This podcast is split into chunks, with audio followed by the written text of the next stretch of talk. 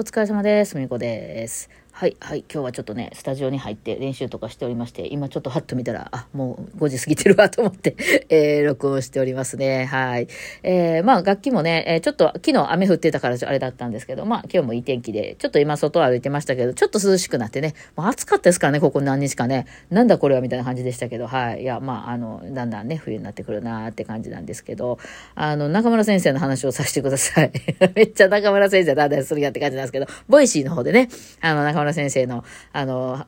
番組私大好きでファンなんで、あの、プレミアム会員入ってるんですよ。なんぼやったかな？中村先生は多分月々770円かなんかでね、ウェブの方で、えー、あの、契約するとね、えー、面白いんですよ。もうね、中村先生はもうその、えー、まあ、さ、あの、ライターさんな、作家さんなんですけど、あの、あれですね、あの、まあ、底辺の話をされてるっていうことで、あの、まあ、ご自身自体が、その、もともと、エロライターみたいな AV とかのそういう業界のライターをされていたっていうことで、まあ、まさに底辺と。っていうところで、そこからですね、えー、そういうとこに出入りする女の人の取材なんかをして本とかね、書いて東京貧困女子とか、まあ AV もそうだし、あの、なんていうの、そういう、まあ、もう今となって普通になっちゃったけどね、そういう売春みたいなことをして、こう、まあ生計を立てるっていう女の人たちのその取材をね、あの、あれなんで、そのノンフィクションライターなんで、あの、小説じゃなくて、そういう人たちの話をこうひたすら聞いて、それを本にしていくと、それがなんかすごく売れたりとかしたっていう、まあ先生自体はすごく儲かっておられますし、あのね、で、今そのの二人目の奥さんがとても上級、上流階級や言うてはりますけど、なのでね、別にもういい暮らしされてると思うんですけども、まあそのね、出身がそういうとこで、まあよく底辺だっていうね、話をあの、されるわけなんですけどもね。で、で、今度そのね、中村先生がオフ会するって言うから、東京と大阪でやりますって言うから、あ、ちょっとそれ参加したいなと思ったんですよね。えー、で、その申し込みをどうしましょうかみたいなことを投げかけたらですね、すぐにまあそのファンの方みたいなのが、あの、手を挙げてですね、あ、じゃあ私やりますよ、幹事やりますよ、みたいな方が現れてですね、で、まあとりあえず、その、あの、申し込み先をじゃあどこにすればいいのかってことで、そのプレミアム会員の方だけに、その Discord 先みたいなのがね、あの、配られまして、えー、あの、申し込みたい人はそこからどうぞみたいなのが出たわけなんですね。私もちょっと、まあ、日がね、日とか場所が合いそうなら行きたいなと思ったんで、えー、そこにまあ、そのパッと見てみたらですね、まあ、要するに、そのオフ会に参加したい人がそこにまあ、その問い合わ、あの、そこに入っていってですね、まあ、LINE グループみたいなもんですよね。うん。限定のね。そう、そこに入っていって、ああ、私、あの、えっ、ー、と、東京の何月何日の昼の部に参加したいですとかね。まあ、そういうふうに、あの、知ってるバーとして作ったはずなんですけど、その、まあ、入った時にまず自己紹介をしましょう、みたいなんでみんなが、えー、な、あの、まあ、ふみこです、みたいな、こういう配信とかやってます、みたいなのをこう、まあ、書くわけなんですよ、皆さんがね。えー、名前を。で、その、その時に、なんかその、中村先生が底辺底辺言うもんやから、えー、私は底辺です、みたいなことをみんなが吐き始めて、みんなが底辺、底辺って言い始めて、いや、そもそもね、その、 Voicy の、その有料会員に、その月々何ぼか払って入ってる時点で底辺じゃないだろうと思うんですけど、えー、まあ、元底辺ですとかね。まあ、そういうことを言い始めて、あとはまあ、その、中村先生よく団塊ジュニアの、そのおっちゃんたちがどんだけ不遇かっていうような話とかもよくされるんで、あのー、ね、もう救いがないですよ、あの先生の話は。まあ、でもそれは現実ですよね。確かにね。うん、そう。それで、あの、救いのない話とかの、あの、まあ、流れでそういうのが好きな人たちが集まってるから、私も底辺ですよ、みたいなことをね、まあ、言ってるうちにですね、その、申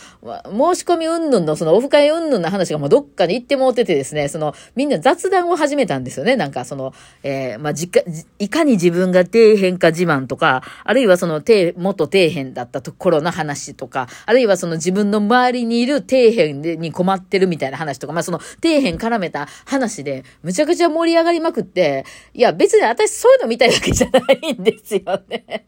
で、そのね、このね、底辺自慢じゃないですけど、まあ自慢っていうわけではないんですけど、あれマウントかな？でもなんかわかんないけど、なんかね、めっちゃ可愛らしいんですよね。おそらくあれ中村先生見てたら何を言うとんのだこの人たちはと思ってると思いますね。あの、甘いんですよ。めちゃくちゃ甘い。私も全然別にそんな超底辺で生きてきたわけじゃないから、あのね、あれ、まあでも私前結婚してた人底辺やったな。めっちゃお金持ってはったけど。けどまあそういうようなね、あの、ね、その、そういうの、本当に底辺にいてはった人からしたら、そんなとこでその Discord で入って喋ってる時点で全然底辺じゃないじゃないですか。だから、あの、そういう話じゃないと思うんですけど、なんだろうな、その、やっぱそういう話をしたくなるんですかね、みんな。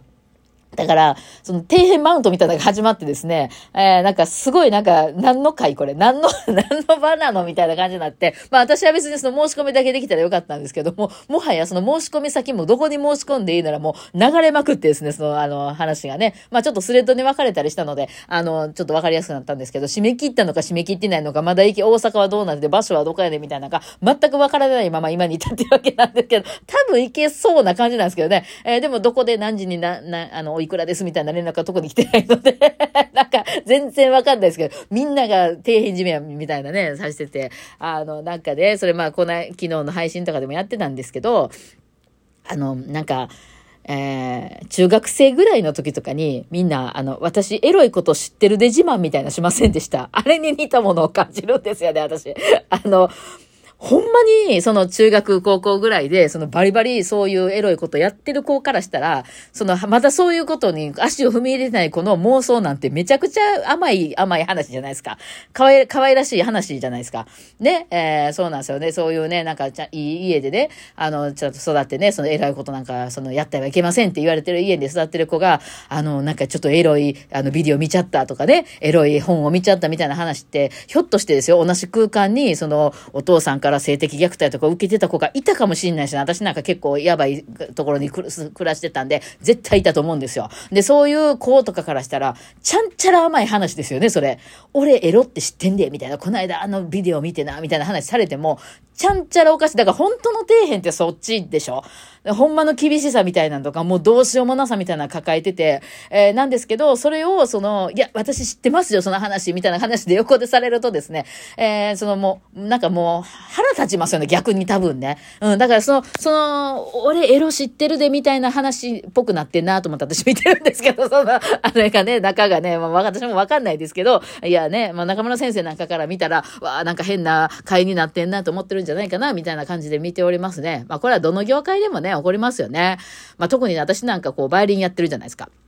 で、バイオリンやってる、これね、この上の話なんですか？この上には、じゃあ下には下がいるけど、上には上がおるんですよ。これはその、お金持ちっていう意味でもそうだし、家柄っていう意味でもそうだし、あとはその腕の話もそうです。ものすごい上手い人っていうのは上にはもうありえへんぐらい上手い人が上には上がおって、で、あの、ありえへんぐらい弾ける、弾けない人もいるわけなんですよね。えー、なのでそこの差っていうのは思ったよりも広くて、えー、で、その、まあ、あの、バイオリンなんかやってるんだから、あなたはお金持ちですみたいなことや、例えばね、まあ私なんかその音大とか行った時にもう気づいたわけです。ああ、うち貧乏やと。その、いや、音楽やってる人の中ではですよ。バイオリンとかをしようかなと思った人、バイオリンのやってる人には人種、あの人種が2種類いて、いわゆるその、えー、教養として習うっていう、そのお金持ちの家のいい、いいお家柄のね、何々家みたいな家の方は、その、教養としてスポーツとか楽器は必ずやられるんですよ。なので、そういう風な意味で、そのバイオリンとかをやってて、で、まあ、長男とかでもなく、その、まあ、それが結構、なんか才能あったな、みたいな人が音大に来るみたいなことは確かにあります。あんまないけど、まあ、たまにあります。えー、で、そういう人たちっていうのは、その、なんていうんですかね、その、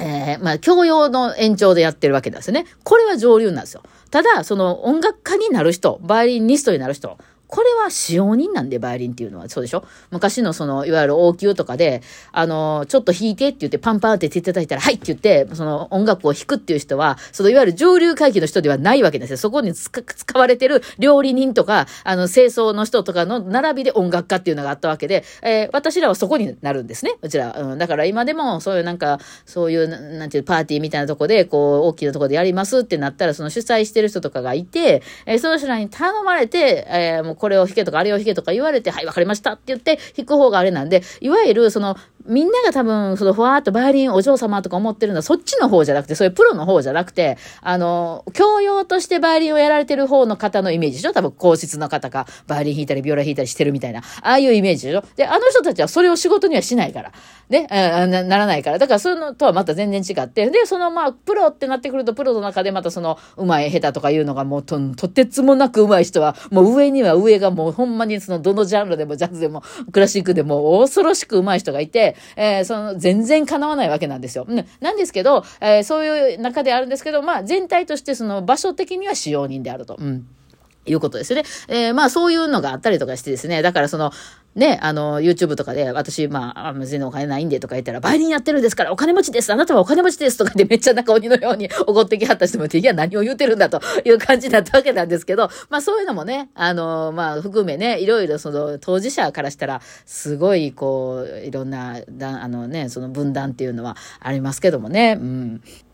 まあ、その一時楽器をさせるみたいなのが、その段階の人たちとかが子供にさせたりするのが流行った時代があって、まあ、その前の時代が多分結構厳し、日本が厳しかった時代とかだったろうから、そういうなんかこう、金持ちそうなイメージのものをややらせる女の子にはバイオリンとかピアノとかバレエとか、あの、スポーツやらせたりとかいうようなことにすごいこう憧れを抱いた時代があったんですけど、多分細かいこと分かってなかったよね。その金持ちの人ってバイオリンとかやるんでしょ？ああ、じゃあうちの子もバイオリンやらせようって言うけど、その金持ちになったわけじゃないから、ほんで何か間違えて、えー、じゃあプロにさせるみたいなので頑張ってプロにさせて、使用人になっただけっていうね。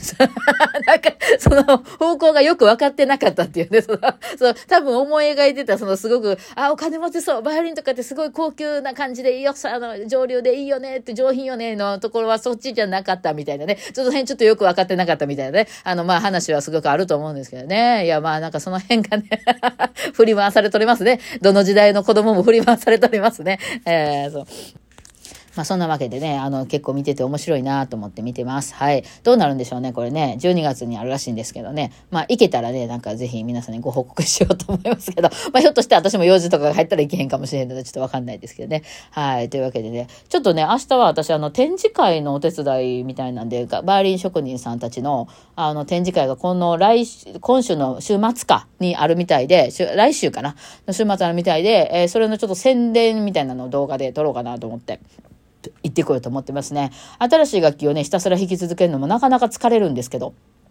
まあ、作ってる人は作ってる人で、あんまり弾いてる人の気持ちが分からへんっていうとこもあるんでね。えー、まあ、演奏者のサイドから、方法から、これは弾きにくいとか言ってこようと思いますね。はい、もう言いたい放題ですね。はい、というわけで、まあまあ、あの、今日はちょっとね、中村先生の、あの、なんかそういう、あ部屋みたいなのを見て面白いなと思ってたんで、それについて喋ってみました。はい。では、そんな感じで今日はお疲れ様でした。